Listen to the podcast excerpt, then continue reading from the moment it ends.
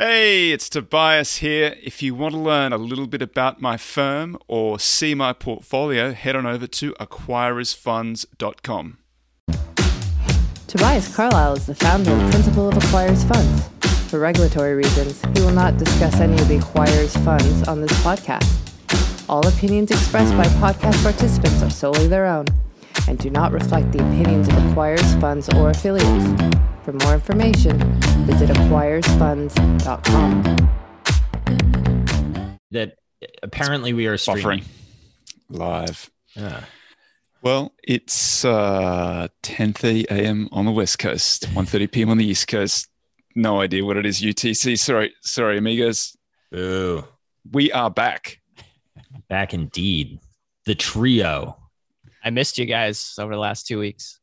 Yeah, likewise, missed everybody. I uh I also missed you guys. I'm I'm happy to be back and in the swing of things. It was a long month of raging. Pa- partying. Yeah, I did. Um, but I, I don't know. Uh, somebody, I think it was Churchill. I'm not quite certain who it was, but um, said that the reason that they were able to work very hard is that they worked 11 months a year, and I kind of like that. Um, I like extended breaks. I think it was a good uh, That was a help me get in the right headspace. I don't know. I don't know what the fuck do I know. I'm just throwing out random stuff that I agree with and attributing it to the wrong Just- people. Put that on a picture of a sunrise and put it out on the internet. That'll That's go right, viral. man. Yeah, that's right. Yeah, the philosophizer. Yeah, that should be on a coffee cup already, even if it's wrong. I well, I mean, Especially if it's wrong. yeah, that's right. Yeah, and then you just like attribute it to somebody famous, right? And then you can sell it. I think that's how it works. He's got that quote about being able to find any quote on the internet. That was one of Churchill's. On the internet. Wow. Yeah, that's Way- a good one. I like Way that ahead one. of his time. He was a visionary, sir, much like uh, many growth investors. Ooh, yeah. So what uh what do we have on topics today? I'm gonna defend Charlie and the CCP, so we'll see how that goes. Okay. We've Auto- officially already been mon- demonetized. automatic demonetization. Check. Th- this might just go dark. This whole, whole yeah, they're podcast just gonna go shut dark. us down. Yeah, I like it. Okay. I got Toby? uh, I got so Valley guys after crawling through the desert for the requisite biblical period of time and then a little bit longer. Uh, had this like brief like two minute two day rally and then uh, back into the desert and so uh, Just like their sex life. Oh. So I've got uh, How dare you? a cool drink of water just to just just to confirm the priors to keep everybody going a little little mirage so you can keep on crawling through the desert maybe there's some maybe there's a lagoon up ahead i don't know what do you got jt Uh, I'm gonna ease us back into the veggies. Nothing, not too hard, uh, hardcore science. With uh, actually a little segment on cooking, French cooking to be ex- more specific. So we'll see if I can torture some analogies out of that. You know what I like? Uh, shout out, we got a listener in the house that goes by the handle the Buff Dog. Much appreciated. Uh, I wish that you were actually the real guy. in chi-town Maybe it is. yeah, that's true. Yeah, maybe maybe he took NetJets over there. Can I start by defending Charlie? Yeah, let's 'Cause go I think that's Yeah, the, that's the best way to start just in a case show. we get shut down. Yeah, then That's I can. right. fr- it'll free up my the rest of my hour. Yeah, there you go. So I think fundamentally, uh, Charlie has said stuff about China that makes me uncomfortable as someone that prefers liberal democracies. Uh, and I don't mean liberal like, you know, our political leaning, right? But like, Cap- capital L. that's right.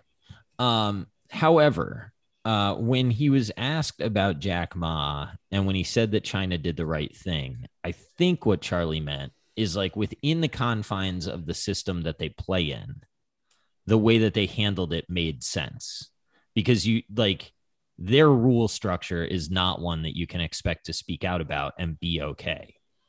But I don't think he's advocating that like every that's not his preferred rule structure. I just think the way his mind works is like those are the rules of the game. So of course you implement like that's how you play the game once those are the rules that are established. What did he And- say He basically said like locking Jack Ma up was fine. Uh, and then is he, he, said, up well, he disappeared for a while. I mean, I don't know what the hell happened. You tell me. I, I mean, getting getting treatment for an addiction. I. Yeah, he had a secret coke coke addiction, and he went to rehab for a month. I don't think that's the case. He's getting reprogramming, like uh, Clockwork Orange style. Now he did he did go on to say, like, I wish that our system could do something like that in certain financial matters. And I do think. I mean, yeah, probably Charlie wouldn't be too too too undown with that. Um, but I'm I'm just saying, like, I think that he is sort of like I do think he's obviously got a, a soft spot for authoritarianism when the ends They're very effective. Yeah, well, they get shit done. That's right. The and trains like, in Nazi Germany ran on time. Yeah, well, I think Whoa. what Charlie would argue is that uh, China has lifted so many people out of poverty that in that instance, uh he's comfortable with the means to get to the end i'm i, I that's not i'm not going to defend that but that is what i interpret him to say when he speaks about china and then given that you can't speak out about him if you're you know if you're the guy that was allowed to have alibaba thrive you can't get to the point where you think that you're above the government and all of a sudden start criticizing them like that's just not the rules of the game what happened what did it spring from wasn't it i thought that and um, financial yeah, so uh, there was. This is this is I, I, don't know anything at all. This is totally peripheral. Something that I that I read a long time ago. I thought there was some so getting deplatformed. Yeah, maybe, maybe. but I, I, thought there was some issue that Ant Financial was sort of spun out of Alibaba, and there was some insiders who sort of collected a big shareholding in it on the way out, and then when they went to list it, the regulator said too much so that's one version. The other version is that the internal, um, you know, the the the financials weren't sufficiently um, tight, or they weren't, you know, they weren't tracking it well enough. Mm, I think Jack Ma said, "I know how to do this better than the government," and then he disappeared for a while because he he went on a vacation for a minute after he spoke out. So what that vacation looks like, I don't know that's kind of where you have to like that's but that's kind of what Becky Quick asked, right? She was like, "Do you think they handled Jack Ma correctly?" And Charlie basically said yes. There's this two that like if if it was there was some sort of the the the wait, hang on. Can we agree that that's what happened? Like Jake, is that your understanding of what happened? The conversation or what happened to Jack Ma between Becky Quick and Charlie.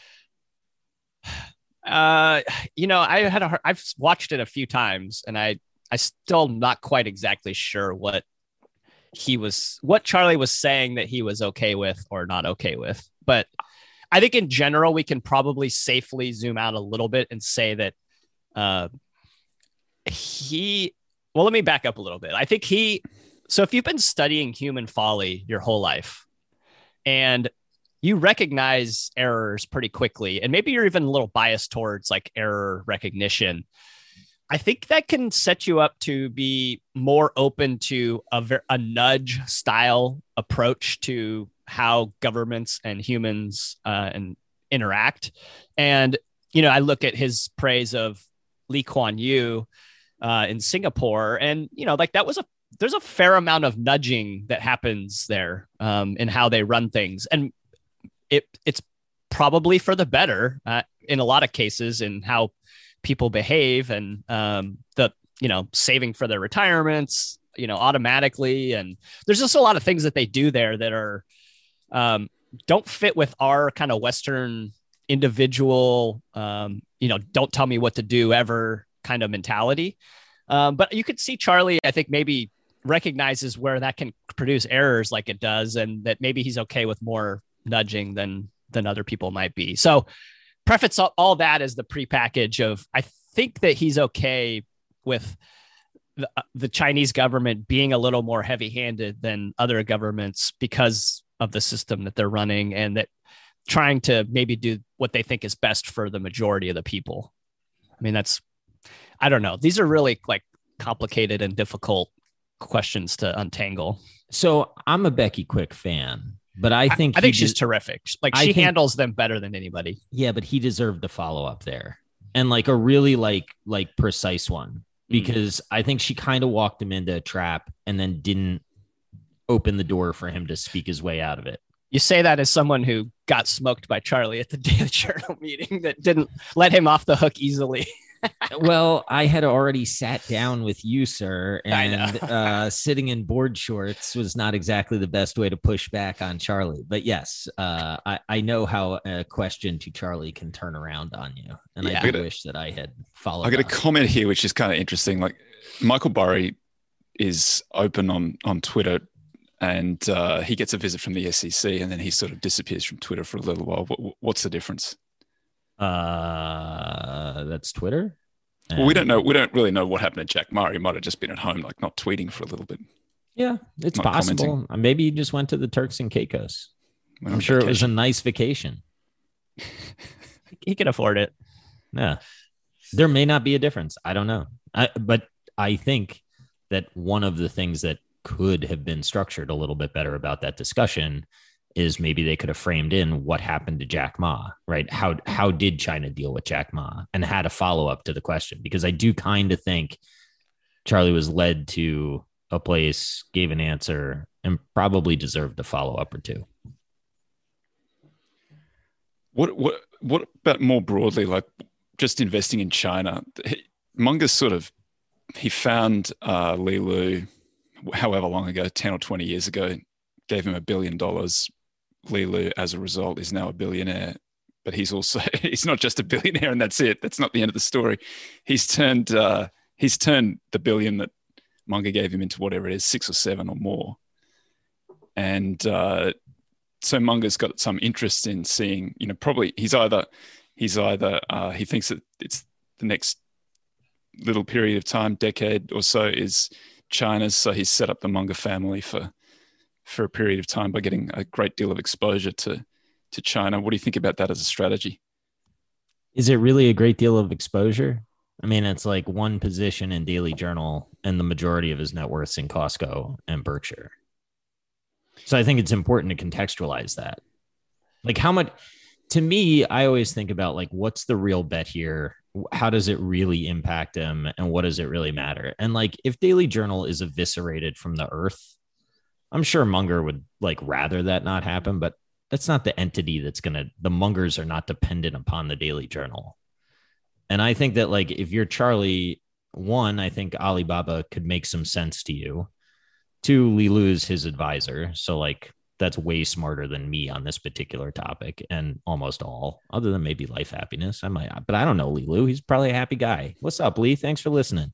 Um, and then uh, I just kind of think like if you're Charlie the teacher, it's an it's an important signal to send that your last bet is on something like Alibaba. Um, you know, That's bet. Come on. We got he's got lots of time. Don't dude, he's a don't man say that, that kind thinks of thing. he's a man that thinks in statistics. Uh, it's not like that far out to say he doesn't have more than four or five more years left.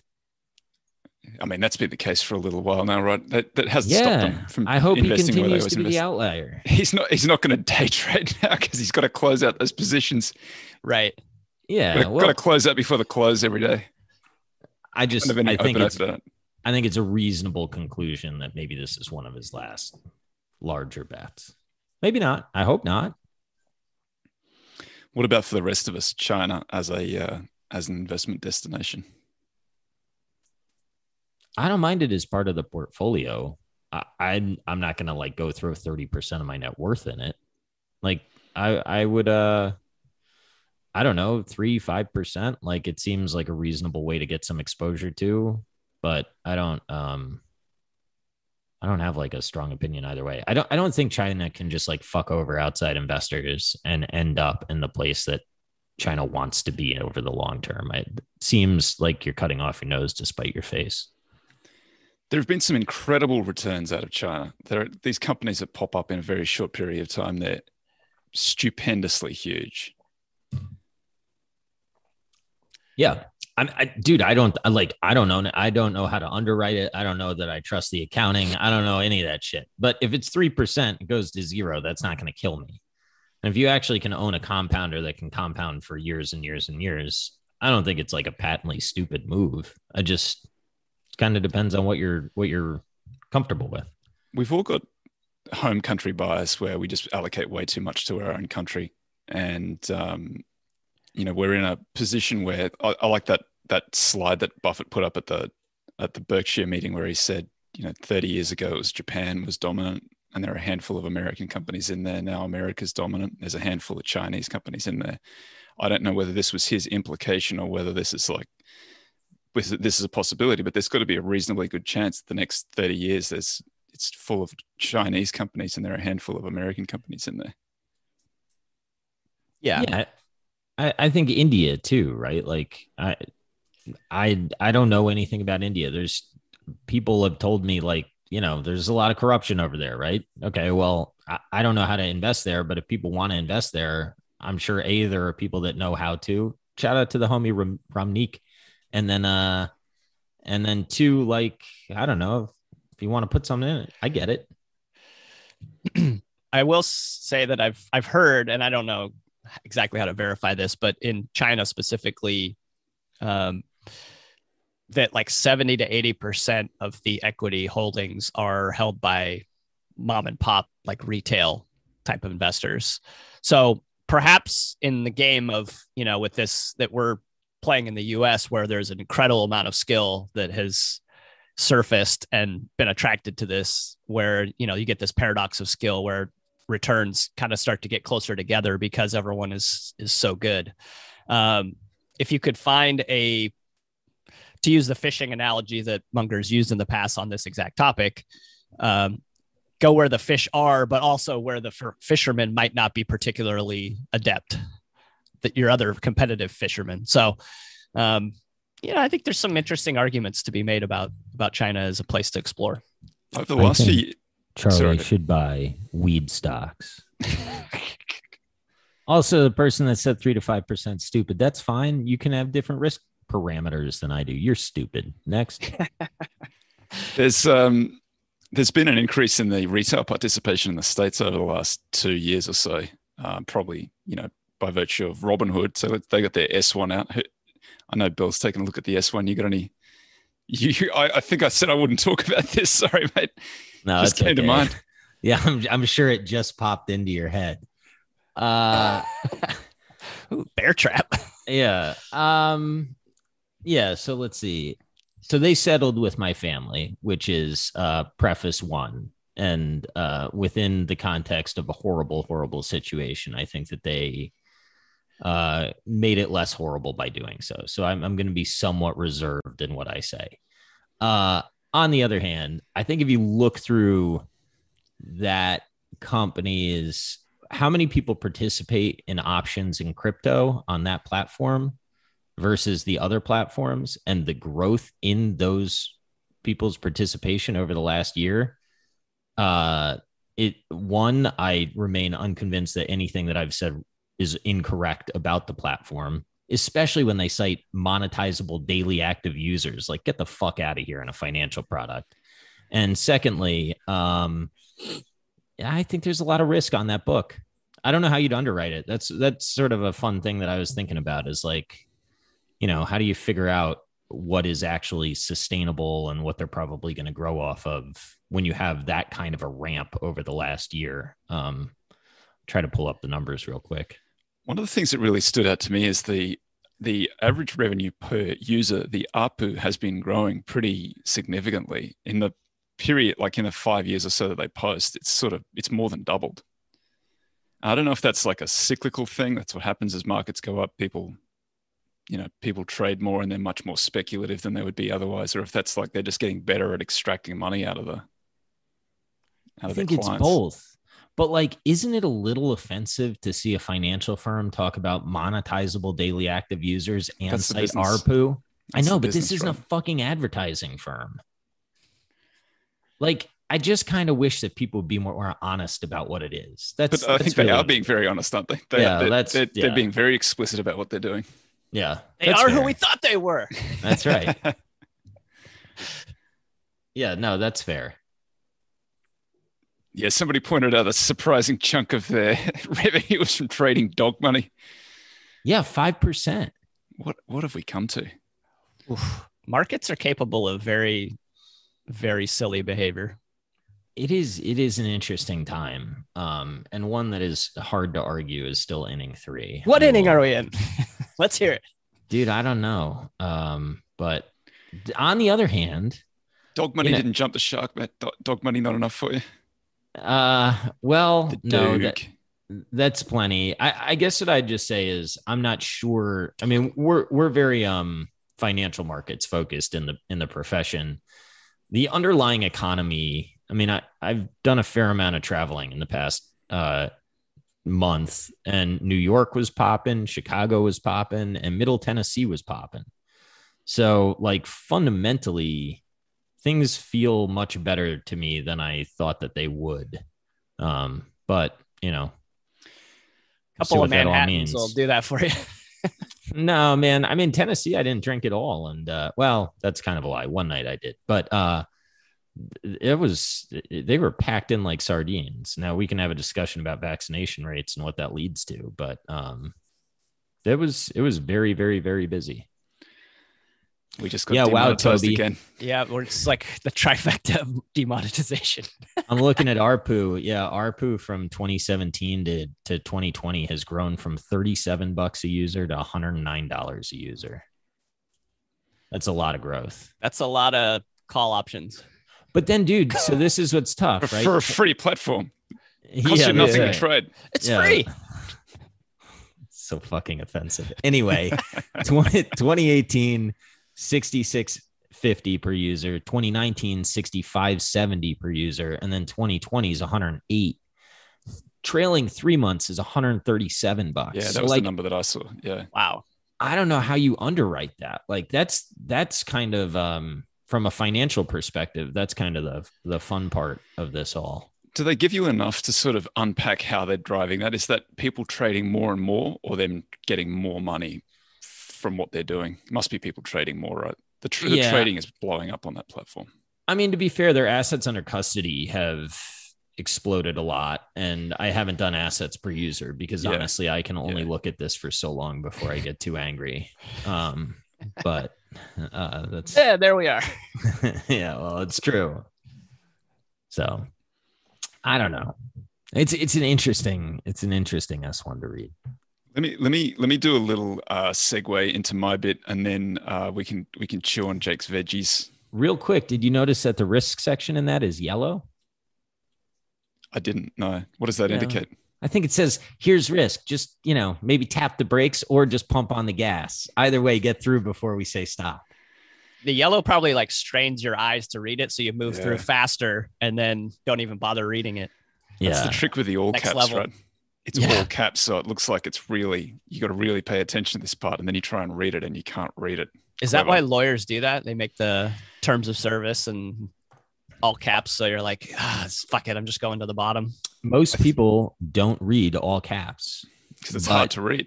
Yeah, and it's easy to tell people like, no, look at how it's capitalized. We made it Of stand course you're out. read. Yeah, that's right. We bolded it. and We put it in italics as well. Toby be knowing the game. Oh my god. Wish we would Uh, treat treat each other better than this. yeah, I mean it's it's hard though as a lawyer. Like you just like, how do I get people to pay attention to this part? I'll put it in all caps, and then you know the the sales guy looks at it and he's like, that's really hard to read. Keep it in all caps. Something Yeah. like that. Let's turn these brains right off. Yeah. Um, speaking of turning your brain off, let's just let's just do my little my little contribution.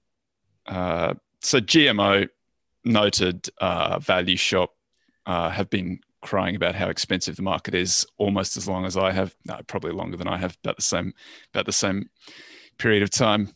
No, there are no no winners here.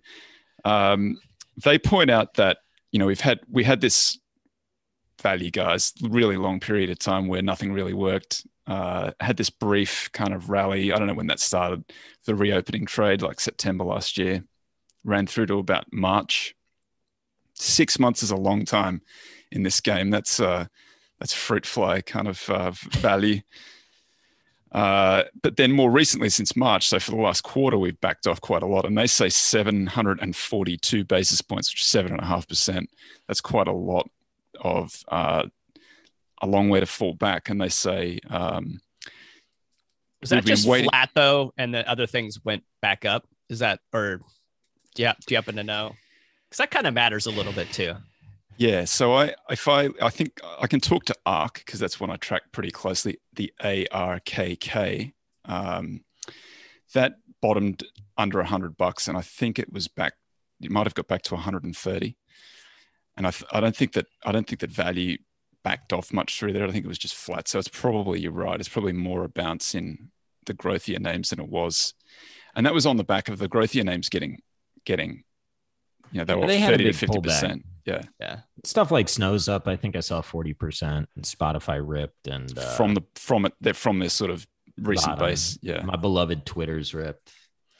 so gmo's got this piece out um, value versus growth reversals and the headline is basically the best three-year period for value versus growth which was uh, february 2000 through to february 2003 uh, value suffered some of its worst drawdowns through that period and they've got this nice chart where they show like four of the worst 10 occurred during that three-year period. So i guess that that what, what the the message that they're saying is just that when the when it turns around then there's this volatility there's there's volatility in both directions up and down so you shouldn't necessarily get discouraged. But i think that the much much broader takeaway from that is in the short term markets are just completely unpredictable and you're going to see a lot of moves up and down that make no sense whatsoever. And it's because they don't mean anything. It's because they're just completely noise. So ultimately i think what dri- ultimately ultimately ultimately and i don't know when that ultimately comes in kingdom come like the heat death of the universe value starts out outperforming again. But i i think ultimately it does sort of track along with fundamentals. And i, I feel uh, the fundamentals i think for value portfolios still look really good So you're telling me there's a chance? there's a chance there's a chance baby I read you. I think we turned around. I think we turned around at the end of uh, June. I think we've been doing a little bit better the last two weeks. I don't know. What I mean, do you think just for your mental health, and I'm I saying, should take a step back. So you're saying, well, I was gonna say your mental health, the more broader you, but also you, Tobias Carlisle, that maybe f- like following every single one of these ups and downs might be just a, to, a, a good a way to, to wear a fella out. Yeah, one hundred percent. Yeah, Yeah, but what are you going to do if you're Toby? It's like his job, right? He's got two value ETFs. So what are what else are you going to follow? You should write a book about the invincible following it. investor. That's Yeah. what you should do. That's. I mean, I think that you. What what I what I have noticed Is over- Churchill in it? and he is isn't. now. Okay. the Churchill quote would be something like, "If you're going through hell, keep going," which is a great quote, uh, and it, it- that's a good thing to bear in mind. But um, one thing that I have observed, like if you if you have a and there's lots of different variations of this, but if you have a strategy that you know works over a very long period of time, it's just astonishing the number of very long drawdowns that you go through in that. And Wes has got a version of it. Wes Gray Alpha Architects got a version where he says, God runs a portfolio, so God has perfect foresight.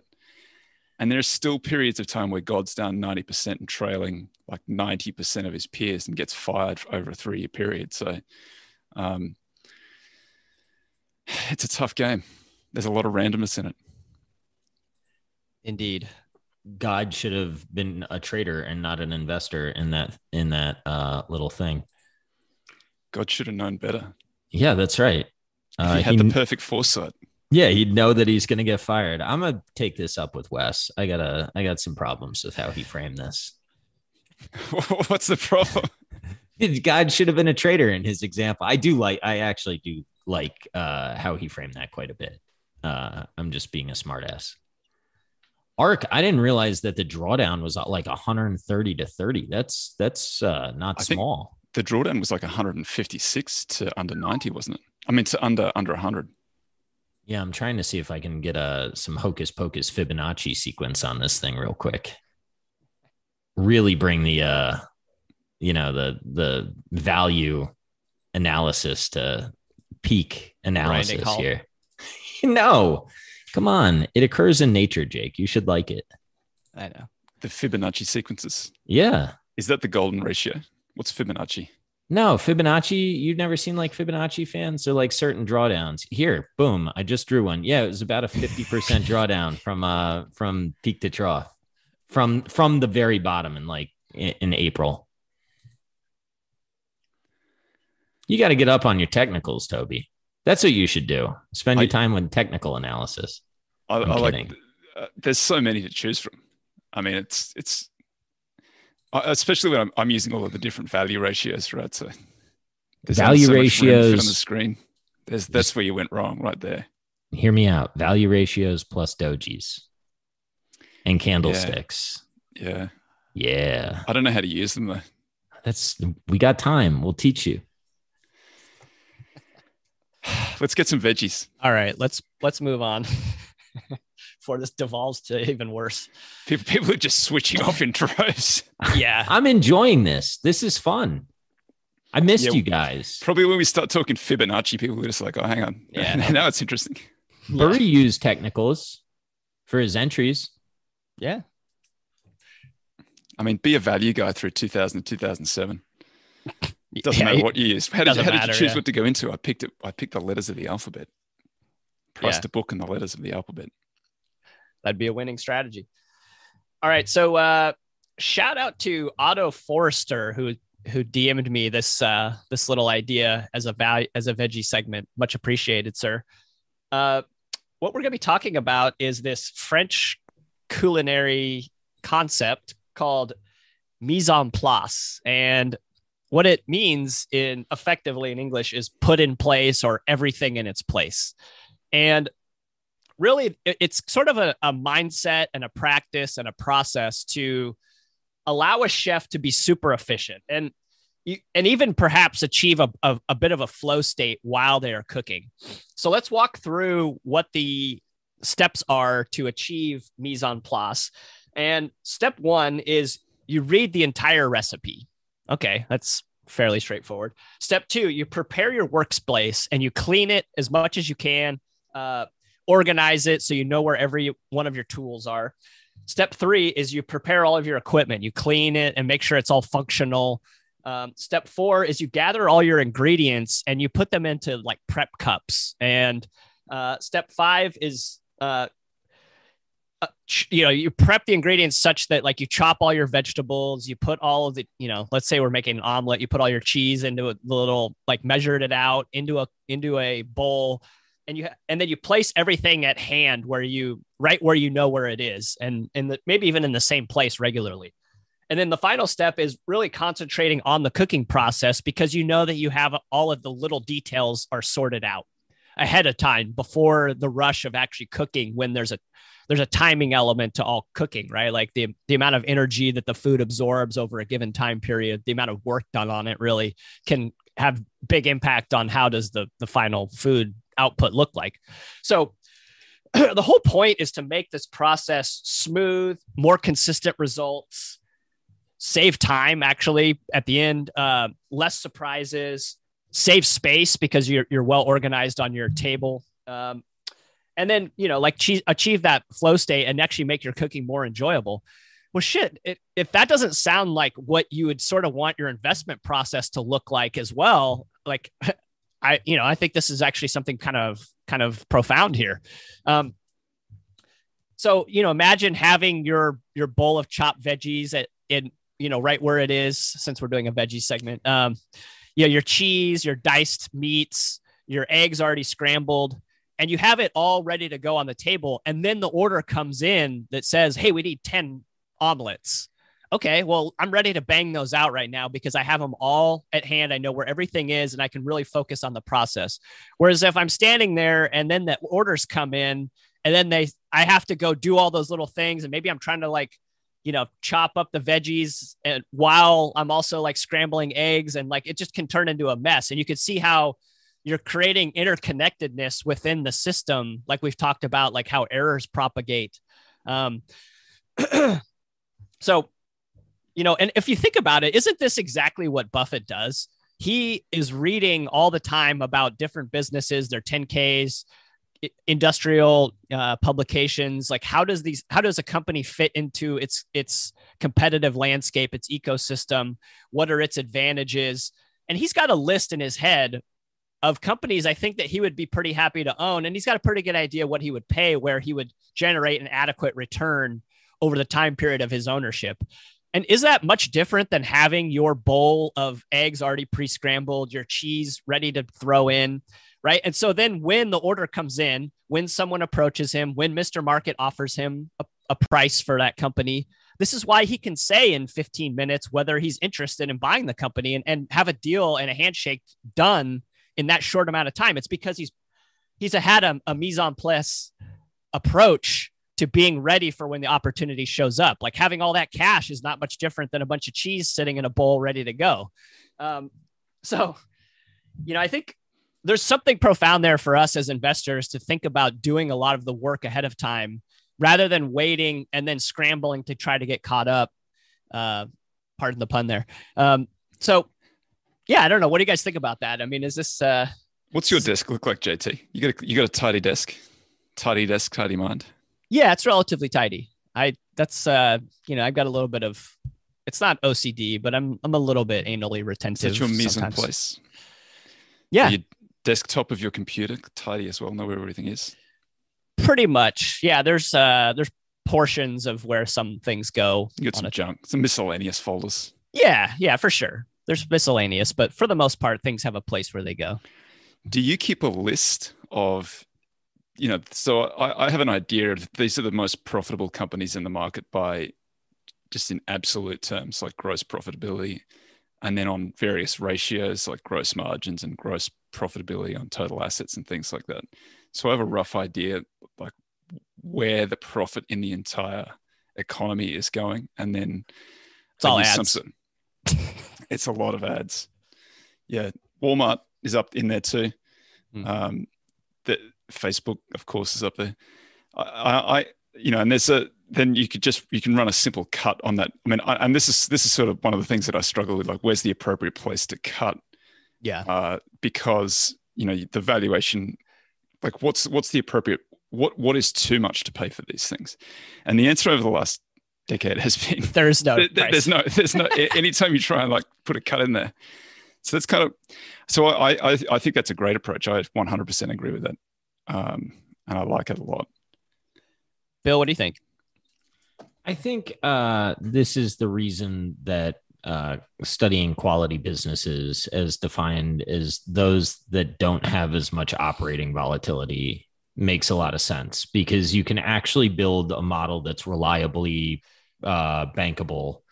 And then, like with a lot of them, I don't really expect them to trade at you know as deep of a discount as some of the more inherently fluctuating businesses because they are somewhat more predictable. And you know that's within a context of you can say well the world is inherently unpredictable and that's fine. But like i think covid pretty much showed uh you know i was in airlines because they were relatively cheaper and i thought that it was a good bet. Well that didn't they didn't exactly protect me uh from that particular uh, downturn. Now, uh, something that Jeremy Rayford said to me, which I think is worth pondering.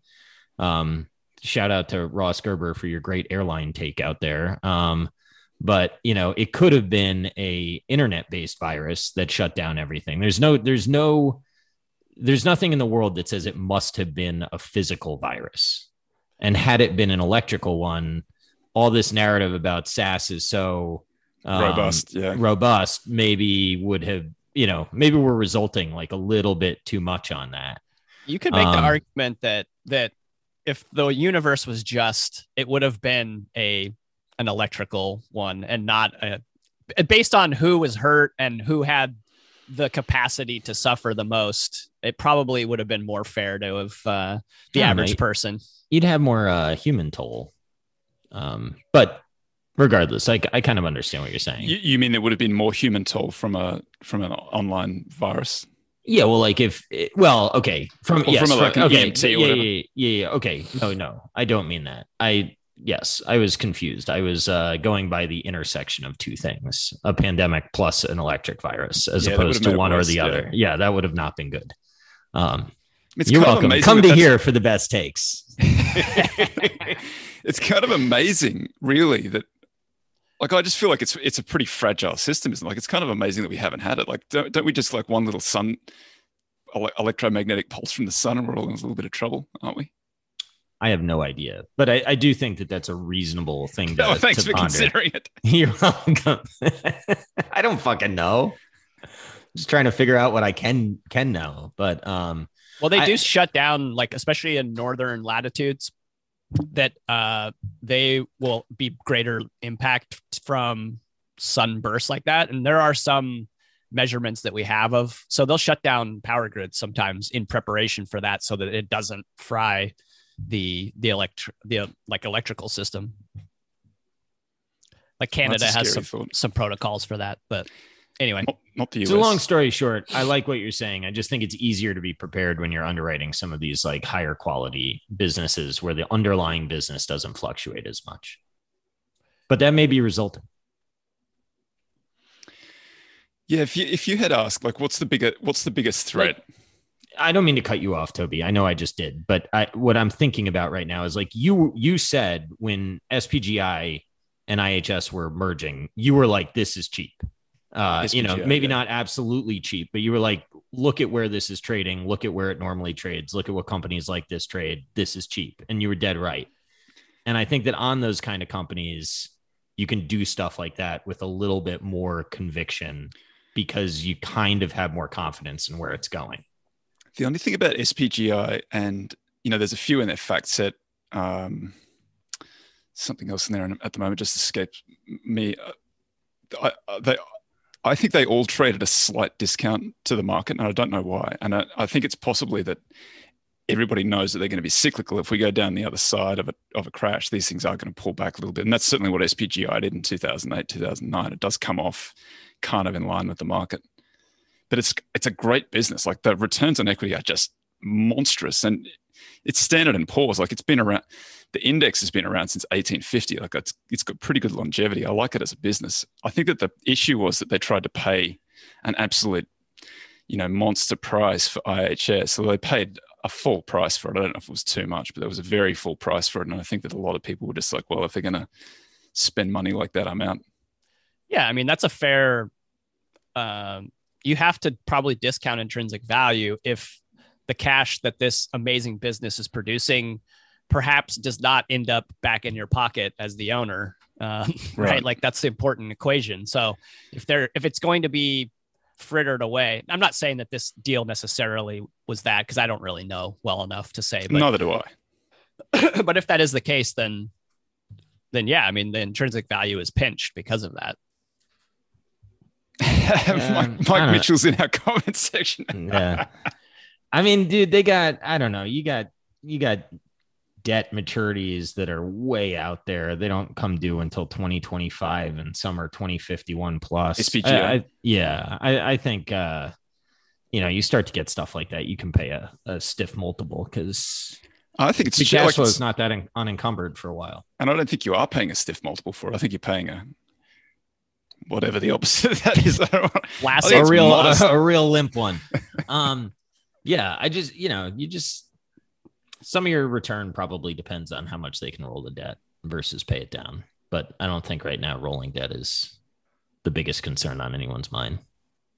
no one ever thinks that until Oh, until in it a is. while, you just flip it to the Fed. Yeah, it's fair.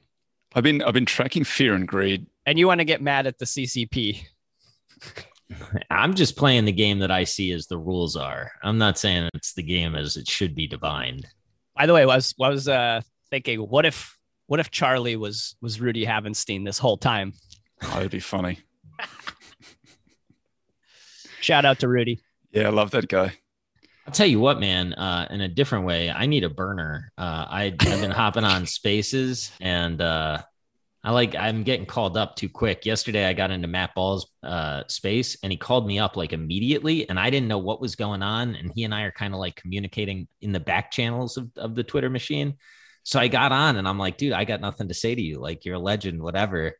And then I got off, and I felt like a complete idiot. So I'm I'm going a burner. I don't even know what that be lurking. means. What is the? I don't know these mechanisms that you're discussing. You got to get on spaces, man. We got to do a space. We'll bring the fans on. They can ask questions. It'll be fun. It'd be just like doing a YouTube live. It'll be like just doing this, but But it's different. You get oh, you get people to talk. It's fun. I bet you guys would like it. all right, I'll try I'm it. sure. I'd like it. Uh, fear and greed. I had a look at fear and greed over. I've just been tracking it just because I'm sort of interested tonight. Um, it's amazing how much fear is in the market at the moment. Really? Yeah, it's where where You misspelled greed. Th- That's Yeah. the strangest thing, right? It's obviously because it's it's kind of breaking the the algorithm a little bit because we've been up so much and over the last 12 months and we're just pulling back a tiny little bit. And so every single one of those ratios, which looks back about 12 months, says, oh, we're in this is this is extreme greed, uh, extreme fear. But it's like the one thing that really just does not break is the S&P 500 floating above its 200 day moving average. Like that sucker just does not go down. I did see. I think. Uh, I think it's TD Ameritrade has a investor sentiment kind of index. I don't know if you guys have ever seen that before. No, same idea. Well, they take their they aggregate all their trade data to see just like buys versus sells and like where is the general sentiment, and it's it tracks perfectly with the market. Like it, you know, Yeah. S and P's up, sentiment's up. It's down, it's down. Uh, so But that kind of makes sense, doesn't it? Isn't that how these things work? sure, Yeah. of course. I need a leading indicator. Tell me when it's all going to roll over. Yeah, it's not. I don't need one know that's how going leading it is. exactly at the time. Well, that's what kind of why I like fear and greed because it's a little bit. Um, it's it's a it's a it's a contra, right? When there's extreme greed in the market, you're probably going to get a better chance, another bite of the cherry. And when there's extreme fear in the market, it might be a good time to go shopping. But it does break down, and I, I noticed it in two, if you go back to 2013 and you look at it in 2013, I think you got to use the Wayback Machine to do it. But 2013 was one of those years where the market was just up 30% over the course of the year and it did it at a 45 degree angle it just went straight up but there was still a time to buy like in the middle of the year where it just it wobbled like briefly and by the definition of this little metric that was like extreme fear for the year so it wasn't the best time to buy in the year but it was wasn't a bad time to buy either it just kept on rocketing up maybe we're just in one of those one of those times right now Area value man says buy the dips. I got I got another metric too. I like just as we were talking before. You know, my my list of the the best stuff in the market where I've got like the cutoff, and I, this is the thing I struggle with. Like, what's an appropriate amount of money to pay for those? Because there's the, basically the the more you're prepared to pay, the better you've done for a very long period of time here. And so, whatever sensible kind of margin of safety you think you're you're using, you're probably making a mistake with that. And I don't know if that's just the way it's going to be for forever and ever. Or Disciplined like a- buyer. Ah, I, I see where you went wrong. that that's that's your mistake. Like you should have paid up for it. It's worth paying up for these good stocks. Like of course, in retrospect, that's the case.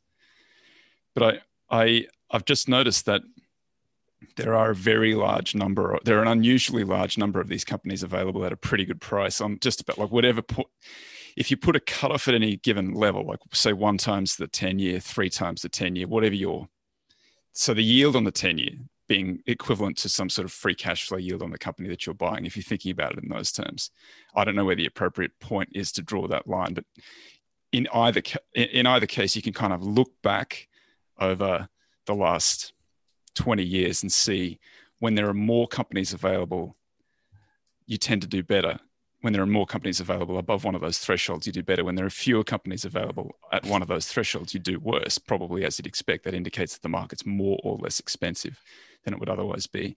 We're currently at a point where it's saying we're, we're in like the 10 or 15% best opportunities to buy, really? Dang. Which makes Ah. no sense to me. That's the, that's the thing that's breaking my head the most at the moment. I don't really. There's a lot of value out there, man. I mean, I'm gonna say something that's under researched and do not fucking listen to me. But if you want to do the work and write me, I would greatly appreciate it. Like CVS looks pretty interesting. I was checking that out today. Uh, I read a pitch on United Healthcare that I thought was very good. Um, like IAC, I that that's like tough for me to really get behind Angie's because I think there's like an adverse selection problem there. But? I just think that like fundamentally the really good trades people operate on word of mouth. And like I so when I was in flooring, Angie's list was like the gold standard of leads. Okay. You would get an Angie's list lead and you could walk in and it would be a non-competitive bid. It would be a nice customer.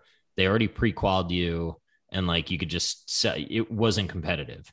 The other business was Service Master, which was like a lead gen biz which you would get three leads immediately. You'd have to get on the phone. I'd be calling people at like fucking midnight trying to book, uh, you know, because you get charged 50 bucks a lead. So when it, I'd be sleeping and it would ding my phone and I'd wake up and call because I'd know that they were thinking about the product at the time. So someone had literally entered it into the system and it had sent you the lead at midnight. Oh yeah, dude, I was a rabid dog with leads because that's that stuff costs money. Um, but then your close rates are like really shitty, and the customers are on average were like super cost uh, centric, and uh, my perception of what the business has moved to is much closer to my negative perception of the lead gen service than it is um, what Angie's List used to be. On the other hand, you know, if they actually can automate like what a kitchen remodel should cost, and they actually can quote you the material cost pretty well, and you can get a fixed product with some sort of execution certainty, like that is a really, really hard problem to solve. If they could get five to 10% of the market, like that's going to be worth a lot of money, if nothing else, just from the certainty, because it's going to be a very, very hard marketplace to displace. Very hard. I just don't know that I think they can get there. If you need a handyman or anything like that, it's always an they just come and go because that's the, the nature of the business. So if you could, if you have a relationship with something like one of those places, that's of course you're just going to keep on going back to that.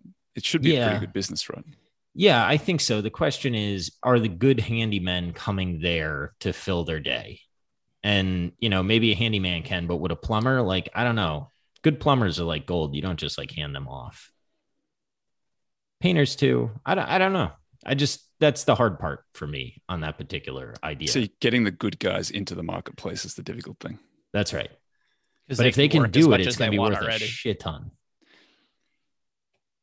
I mean, it's very hard to know whether anybody's any good at anything, right? When you're just desperate to find somebody. So maybe that does solve that problem. If they get some sort of rating system in there.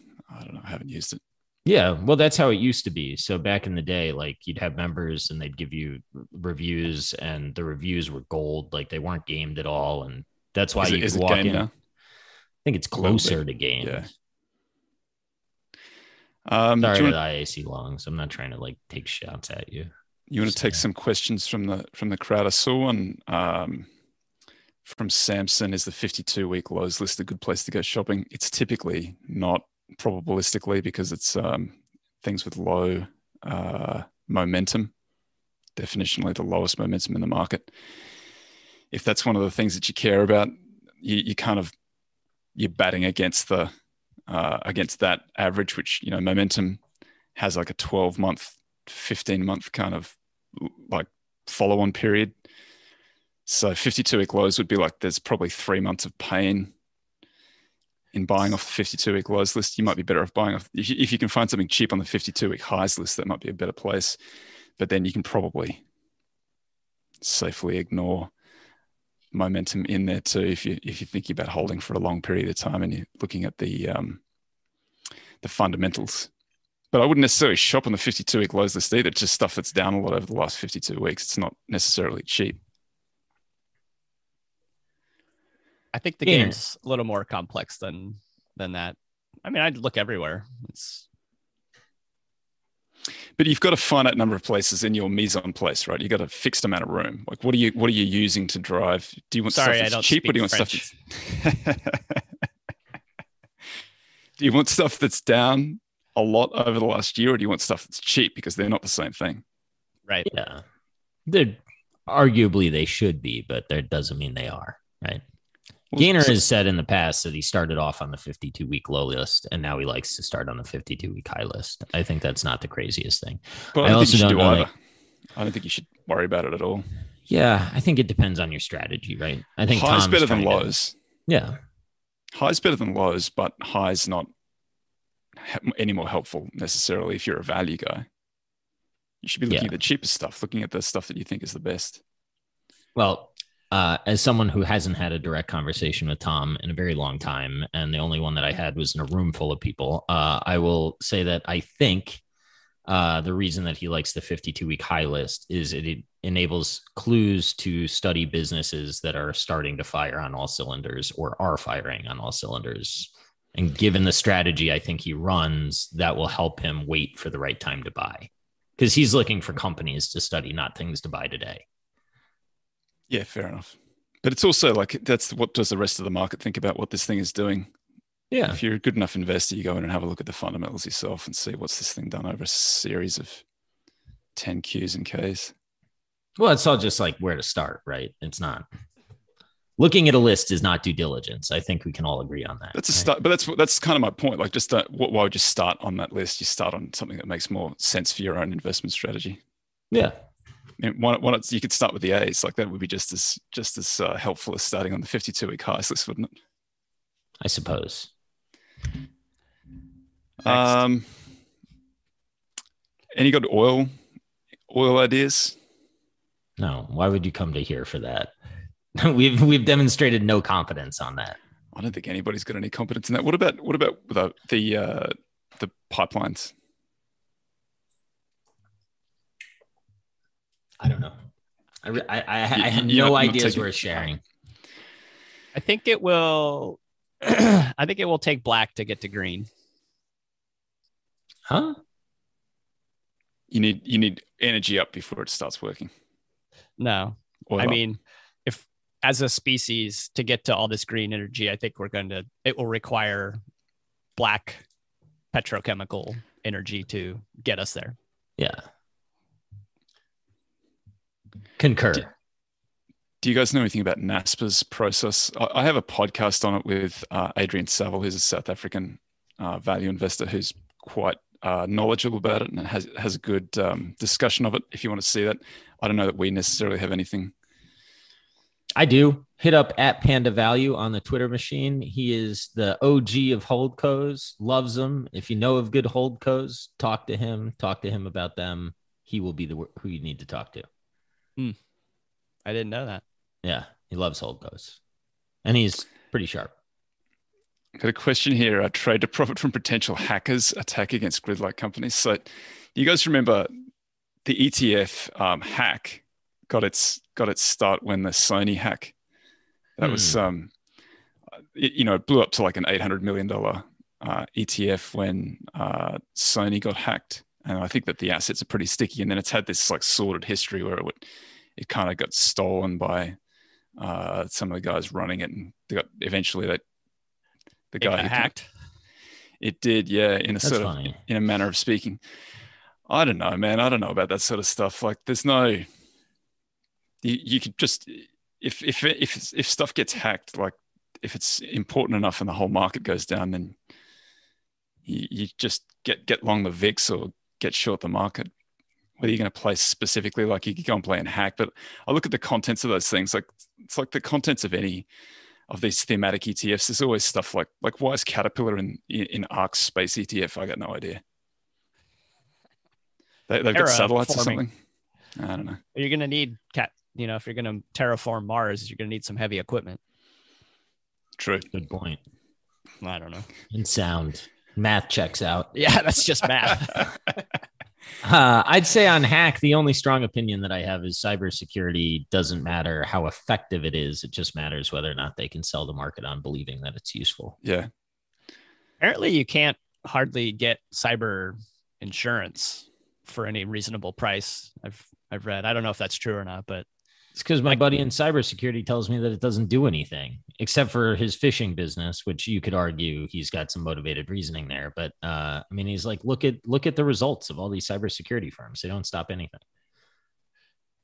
do you And think that this will be a trigger? Do you think this will be a um, a potential listed reason for why their government would crack down on cryptocurrencies? Like we can't have this these outlets for you know hostage basically situations, cyber hostage.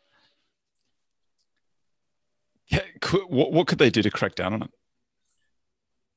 I don't know, just try to police more of the on and off ramps, I guess. Because that the was it a, a hack of the Texas grid? Is that what happened? Or the, the, the recent one where they they it was a quite a big ransom payment, and then they were able to track the wallet, and they got half of the money, and the guys who did it Oh, was that the East Coast pipeline? was it East Coast. Yeah. Yeah, that was recently. Uh, I don't know. I don't know that that's what happened. I've been on vacation. You've been hacking your liver. Yeah, that's over now, but it was fun. when one of the satellites was going to fall out of space when I was a kid, when I was in middle school, I think one of the guys at middle school sold a uh, insurance that he would pay. I can't remember the amount of money. It might have been a thousand dollars, which was just like an astronomically large amount of money at that time. If you got hit by the satellite when it came out of space, but in addition, you had to be wearing this like paper hat that he made on your head. Hey, I have so- respect. this guy's for a him. genius. Dude, isn't that Yeah. isn't that kind of brilliant? So people were- people were marketing his that, little uh, insurance venture. Is that Lemonade's business model? No, I'm just kidding. So that's, uh, th- That's I'm hurtful. gonna I will kidding. sell I will sell uh, cyber security insurance, but you got to be wearing the paper hat when it Tinfoil, happens. tinfoil hat. the tinfoil hat, now, yeah. yes, uh, yeah. I'll ship the tinfoil hat. On that note, folks, that's it. It's been fun. It's a good one to end on. We- yeah, we ground to a halt. Just end it now, mercifully. yes, exactly. Thanks, folks. We'll be back. Uh,